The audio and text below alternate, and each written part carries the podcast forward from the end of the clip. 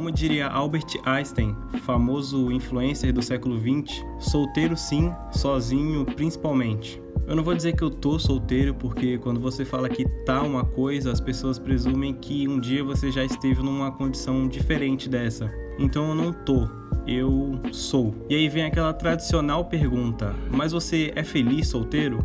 Não mas eu também não seria namorando. A questão é, eu nunca vou ser feliz. Mas se eu pudesse definir o que eu sou, eu não diria nem que eu sou solteiro e nem que eu sou comprometido. Eu diria que eu sou traumatizado. Eu já tentei mudar isso, já tentei conhecer pessoas, já usei até aplicativo, esses aplicativos de da match, essas coisas. Só que a minha aventura nesses aplicativos dura só até a parte de criar o perfil, porque criar o perfil consiste em duas coisas que eu odeio, que é colocar foto minha e me descrever. Falar de si mesmo é muito difícil, porque se você mentir sobre como você é, a pessoa quando te conhecer vai ficar frustrada e se você falar a verdade sobre como você é, a pessoa não vai te querer. Eu fui ver outras biografias, descrições para ver se eu me inspirava, mas não ajudou muito. Eu vi uma bio de uma menina no Tinder que era assim: "Sou capricorniana, sabe como é, né?" Sei, é muito complicado de fato, mas acho que entre falar a verdade e mentir, o certo é mentir mesmo. Imagina se toda a descrição dessas fosse real. Se a gente match, nós vamos conhecer, provavelmente vamos sair. No começo vai ser tudo lindo.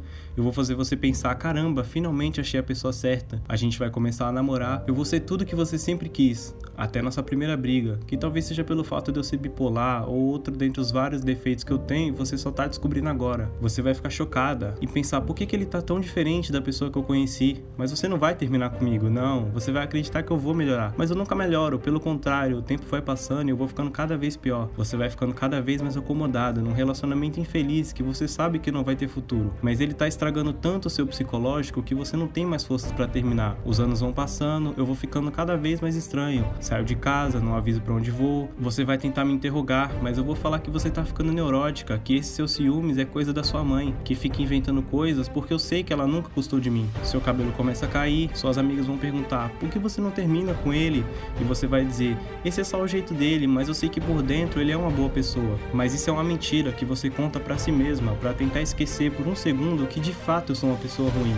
Até o dia que você vai pegar meu celular, vai ver alguma coisa suspeita eu vou dizer que é isso, amor, isso é só uma mensagem da minha amiga do trabalho. Isso vai dar início a uma briga muito grande. Os vizinhos vão ouvir a gritaria, as coisas quebrando, a polícia vai ser chamada.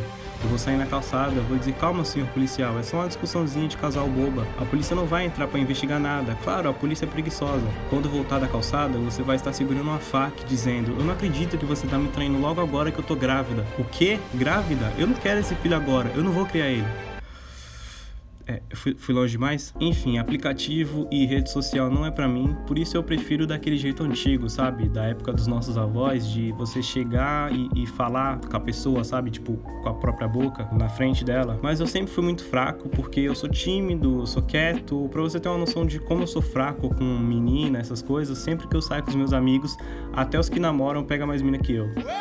O mais perto que eu cheguei de compromisso foi uma vez na quinta série, tinha uma menina na minha sala que ela não enxergava direito e aí ela sempre, todo, todo santo dia, ela sentava na primeira fileira junto comigo, né, do meu lado, na minha carteira, para copiar a matéria. E aí e aí não, não, acaba aí a história, não tem mais nada. Como a voz do povo é a voz de Deus, também segundo o famoso influencer do século 20 Albert Einstein, eu postei uma caixinha no meu stories perguntando se existe alguma vantagem em ser solteiro. Vamos às respostas. Você pode fazer tudo o que você quiser. Isso aí é mentira porque eu sou solteiro e o que eu quero é namorar e não consigo. Então não é tudo que eu quero. Solteiro não precisa dar satisfação para ninguém. É, de fato não precisa, mas isso só é uma vantagem real para alguém que faz muita coisa da vida, né? Para mim que não faço nada, não chega a ser uma vantagem. Tipo, ah, legal, eu não preciso dar satisfação para ninguém. Não preciso dizer para ninguém que hoje eu vou passar o dia inteiro em casa assistindo televisão de pijama. Não tem vantagem, ser solteiro é uma desgraça. É, acho que esse fui eu que escrevi. Solteiro não é traído. Agora sim, agora sim uma vantagem. Porém depende. O que é que você considera traição? Se você confia em alguém e ela mente para você, pode ser considerado traição? Porque já teve menina que parou de ficar comigo porque queria ficar um tempo sozinha. Reparei falei que eu estou fazendo aspas com a mão. E aí apareceu namorando uma semana depois. Já teve menina que disse que não podia sair comigo porque tava doente, e eu repito aspas. E aí, uma hora depois, postou foto na casa do ex-namorado dela.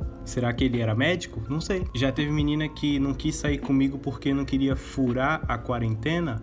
Mas o ano era 2018, a pandemia nem tinha começado. Já teve menina que não quis ficar comigo porque eu era feio. Não, agora não tem aspas, mas enfim, nenhuma dessas coisas pode ser considerado uma traição? Não? Então tá bom.